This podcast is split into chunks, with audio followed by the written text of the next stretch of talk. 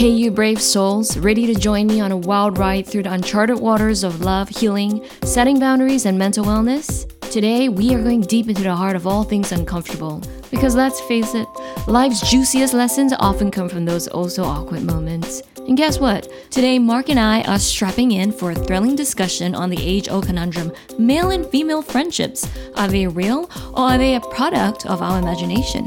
Can we truly have platonic connections across gender lines? Is a topic that's bound to spark some fiery insights. So strap yourself in and get ready for the ride because we're about to unravel the mysteries of male and female friendships like never before. This topic is quite interesting because it deals with a lot of different facets of what it means to be human, specifically if men and women can remain in platonic relationships. Because in an ever evolving world that we are in right now, where there's social media, where we get influenced by pretty much everything around us trying to push us a certain way, it might be quite hard to determine what does it mean for you to be in a platonic relationship with the opposite sex. Can get quite messy, but as you'll see, it doesn't always have to end up being that messy. Yeah, yeah it's a really complex terrain to navigate especially today where people's definition of what it means to be in a relationship has shifted so much. And so those boundaries keep shifting. And how do you navigate that? If you are somebody that is very open, friendly, and you're talking to all sorts of different people, getting people's insights and perspectives and listening to their stories, if you're a girl, you're just a target. It's open season. So I wanted to discuss this with you because I'm sure you yourself have had exposure to this and other people have come to you as well for advice on how to deal with this. Yeah. Okay. So there's multiple parts to to what you're asking. How women being a target, I think, is something that we should try address. And if you look back at society as a whole, there's certain social norms that society has had throughout the different generations. Courtship was the predominant force of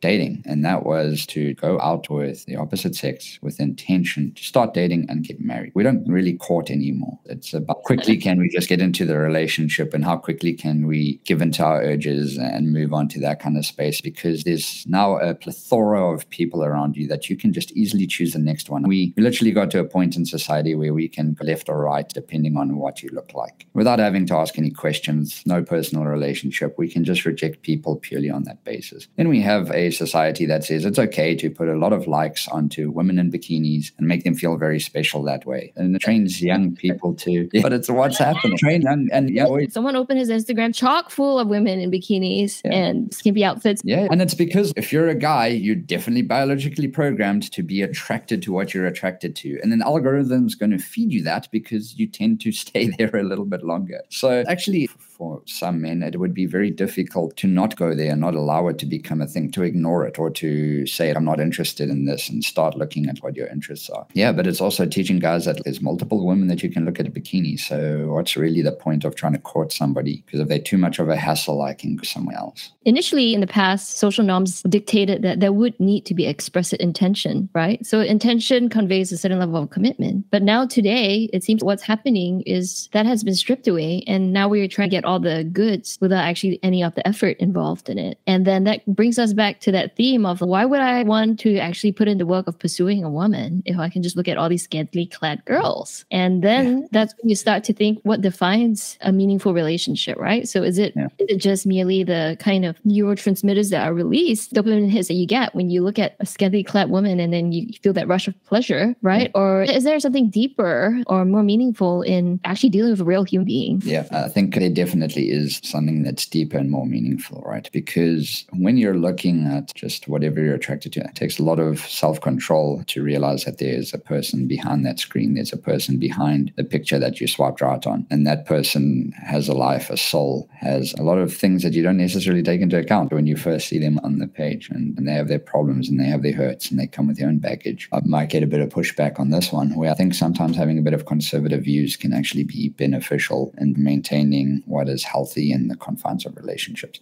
I think it's quite good for us to have a look at what is damaging within dating before we look at what it means to be in a platonic relationship. So the idea of mm-hmm. reproduction actually complicates the notion of pure friendship, right? So yeah. neurochemicals like oxytocin, for example, are associated with bonding and attachment. They sometimes lead to mm. romantic feelings. And as we talked about, extended amounts of time with somebody that you can get along well with mm. can often lead to those feelings of attachment and closeness and intimacy, which will lead to that murky area of, oh, are we now more than just friends, neuroscience seems to suggest that our brain's plasticity allows us to override some of those more yeah. natural impulses, mm-hmm. enabling genuine platonic friendships. But I do feel there needs to be some level of a gear shift to get into that space of platonic friendships. You may not necessarily cross any physical boundaries, but you do cross emotional boundaries, psychological boundaries. And once you realize that, how do you pull that back so that you can still maintain a friendship that's meaningful and life giving without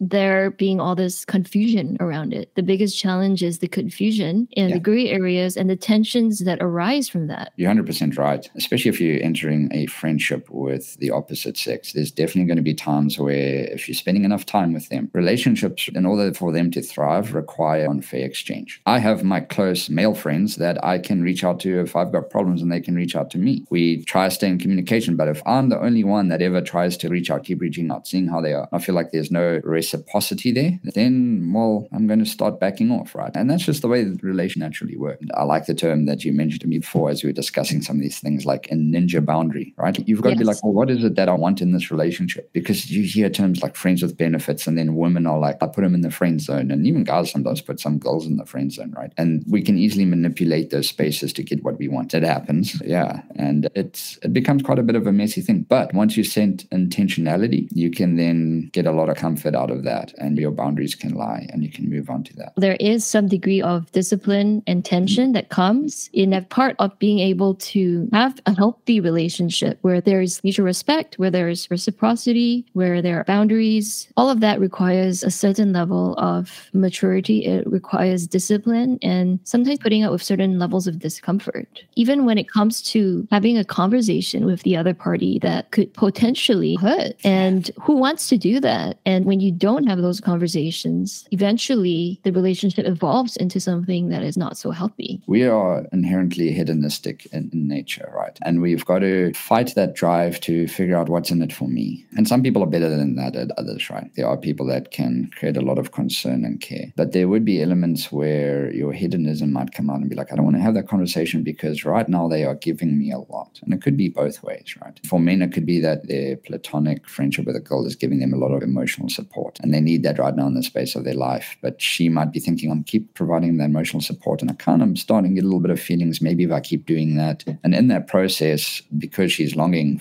for a little bit more that isn't spoken of, she would eventually get to a point where he'll be like, okay, I've taken what I've needed from you. And now I'm going to put you straight back in that friend zone box. And for a girl as well, maybe there's emotional support that's coming out there, physical support. And then she's, but I think he's getting the feels, but right now he's doing a lot for me. Sometimes he'll do things for me because he wants to just spoil me. And that can also easily be abused because you're getting something out of it. And that kind of shows where the friend zone, and someone's, oh, they're in the friend zone. Somebody says that, there's an indication that they're definitely mismatched in terms of where they're at. I've I've, I've seen interviews where the girls on social media between different platforms where they're just asking questions like, is your boyfriend? Like, no, just a friend. I've put him in the friend zone. And when they say that phrase, I've put them in the friend zone, it means they're aware that he's trying. And that's that's quite a bad place to string somebody on. And and it takes sometimes a guy, and I'm going to use this term, knowing that it might be controversial, but it takes a guy time to man up. So again, that comes down to intentionality. But there's quite a lot of good that can come from platonic relationships between men and women. Is it really that bad to tell a friend who might have feelings for you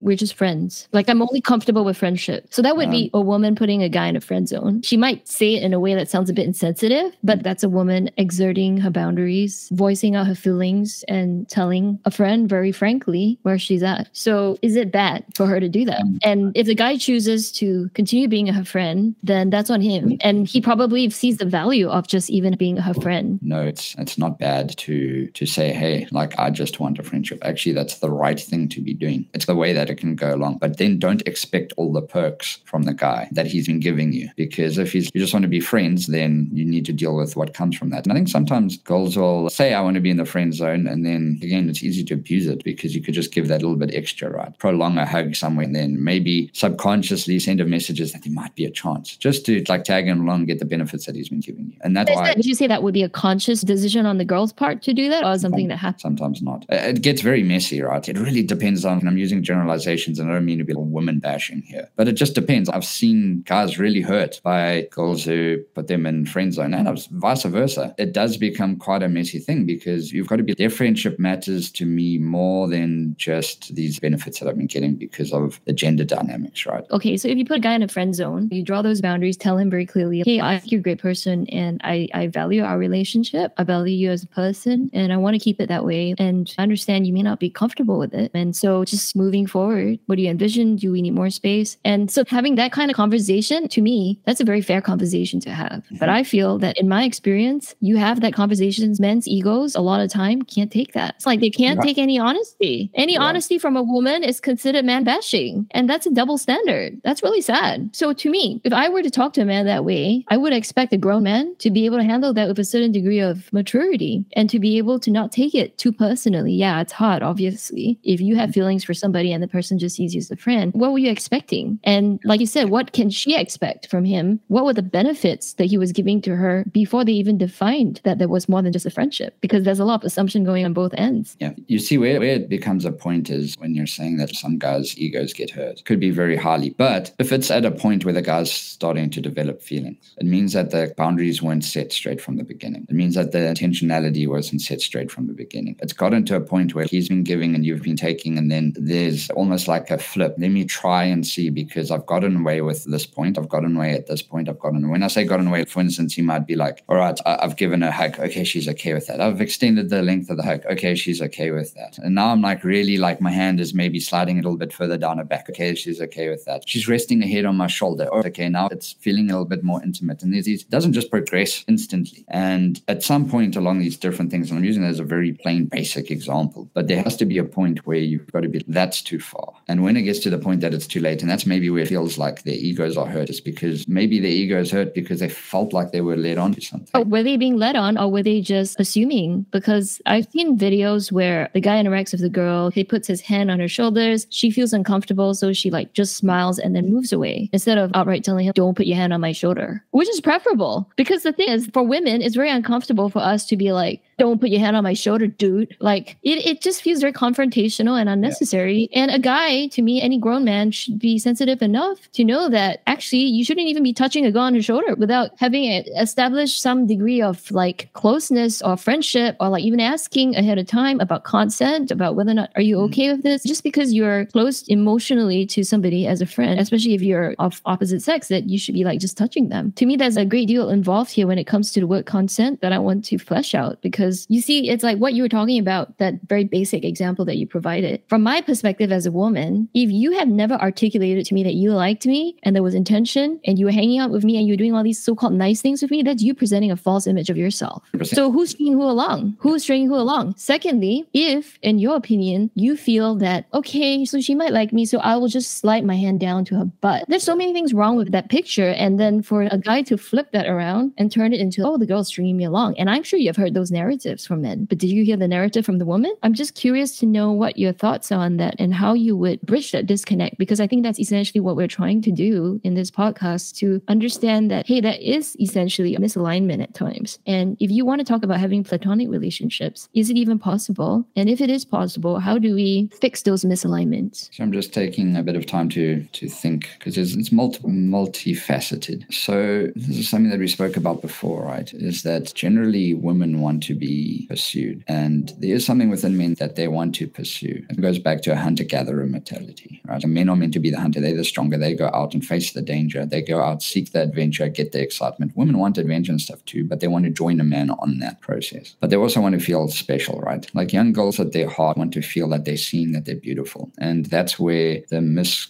construed that society has given right now is that women are seen and beautiful and get that attention by likes and clicks, and they will do more and more extreme things to get there. So there's some things that maybe we have to come to a mutual understanding is that's biologically part of programming between men and women. And I'm talking again usually on generalizations. There has now become a shift in the world that I've seen that where they're telling men to take on more feminine traits and they're telling women to take on more masculine traits, right? So be more assertive. Don't be as apologetic in terms of women, right? And then men, you need to be softer. You don't need to stand, don't stand your ground as much. Don't be as assertive onto women. Don't be as assertive onto those people around you because you have that physical dominant side. Don't abuse that. Don't, which is right, don't abuse it. But there comes a point where a man has to trust his own strength and a woman has to trust her own strength. And in that point, can we agree that there's there is that within male and female nature dynamic? Yeah, I do agree, but I don't think a lot of women would agree with me because I think I'm actually quite conservative in my outlook mm. on that point. Because I actually have written a song called Tell Me, and the premise of the song is the guy should tell me. And I usually do a poll before I sing that song, and I always ask my audience, do you think that it should be equal opportunity? You know, the guy or girl can tell each other. And by and large, from my experience, a lot of people think it's actually equal opportunity these days. I'm not a 100%, oh, the guy must tell the girl first, but it would be preferable for me. That's just yeah. how I feel. So I can resonate with that point where you say, okay, guys always want to go out there, they want to conquer the world, they want to do all this stuff. And then women do that too, but then they want to have to be able to join someone on that journey. And I think that's why women are more, in some ways, socially wired. And I don't think that men are not wired for emotional intimacy, but I feel that possibly the things that matter to women, like maybe not the emotional intimacy plays a big part in what makes us feel grounded and whole. And I'm not speaking for all of all women. Obviously, there are women that might just feel like, oh yeah, adventure's my thing and I don't really need people around me as much. I'm more of a solitary type person, but there is a different level of drive. And I think that's hormonal as well. Because the hormones play a big difference in how you interact in the world, how you move about, and what is rewarding to you, right? Yeah. So coming down to how our brain functions, neurochemically speaking, in terms of everyday interactions, male and female brains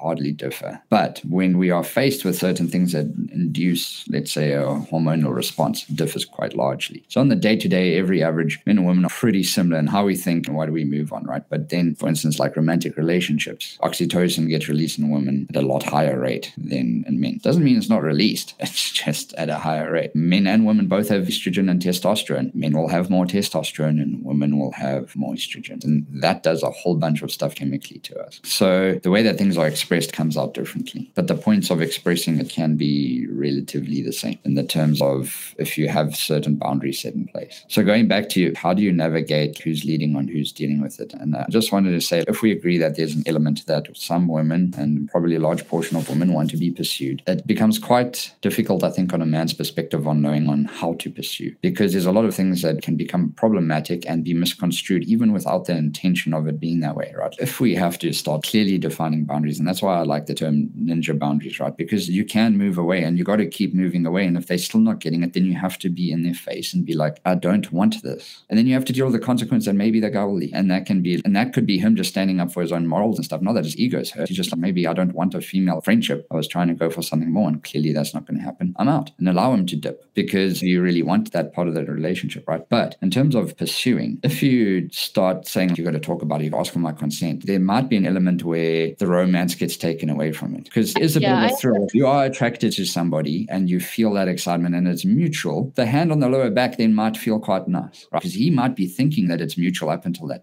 And he doesn't want to say, But what if it's mutual? But then because of how you feel about those boundaries and what it connotes when a guy just puts his hand, like I said, it comes across as presumptuous to me. Mm-hmm. So what if you did actually have feelings for him and then he did that? And then that's that's not cool for you. You're just like, why would you assume that? Why would you treat me that way? Because so from a male's point of perspective, it might be him just seeing where the boundaries are. Why can't you talk about it? I think that being able to talk about it is sexy. Having the confidence and the yeah. charisma to talk about it instead of just acting it out, I think that's sexy. Yeah. It takes a lot more courage to talk about it than to act it out. Confidence is one of the most attractive things to both genders. So I understand that. But it also comes to a point where to talk about things constantly can become quite tiring. So what, what a lot of men would want out of women, and they don't really find it very often, is that they would want women to be their peace. They would want women, if you're looking at a romantic level, they would idealistically want a girl to be like, okay, I want to have a bit of peace. Sometimes I need to find rest in you. Men's mental health is hardly ever really spoken about. Suicide rates in men are a lot higher than in women. I just want to find a bit of peace in you and find security. And obviously, there's fair exchange in that. When women go through hard times, they want them, the man to be their strength, right? They want to be like, I don't know how to deal with this. Can you tell me how to deal with this? Can you help me? Can you be the strength? And it's that fair exchange. But if a man's got to be like, is it okay if I put my hand on the back of your head? Is it okay if I give you a, a longer hug? Is it okay? It could become quite taxing. Yeah. Oh, of course. I don't think it's necessarily always asking about where you're going to hug or something, but say, okay, where are we in our relationship? What is the intention? You don't let it get to the point where it becomes a real problem and triggering and becomes hurtful. Then you haven't spoken about it early enough. You haven't defined your boundaries early enough. And that's how you stay in that platonic relationship because you ask, is it doable? I would say, yes, it is doable. It's damn tricky, but it's still doable in terms of navigating your way through what it means to be in a platonic relationship. And you were also asking, how do you mitigate like getting to those points? I think men and women need to be in more platonic relationships with one another so that they can learn, so that you have a female friend who can help you when you might be going into the dating pool. Like a female friend that you're probably not interested at all. Like you've gone to that point, okay, nothing's going to happen yet, but we're still really good friends. We can share, bounce ideas off them, get that different perspective. Or as a female, like this guy did this, what would it, why is he not thinking rationally, right? And could you maybe change my perspective? So much of what we've been having, right? Like we, we both have anecdoted different arguments made here because we think mm-hmm. different. Males and females think differently and view these situations very differently. Yeah. But, and I like what you said about how if a guy does reach that point that behooves him to reach out to the girl and say, Where are we going with this? I have feelings for you. Because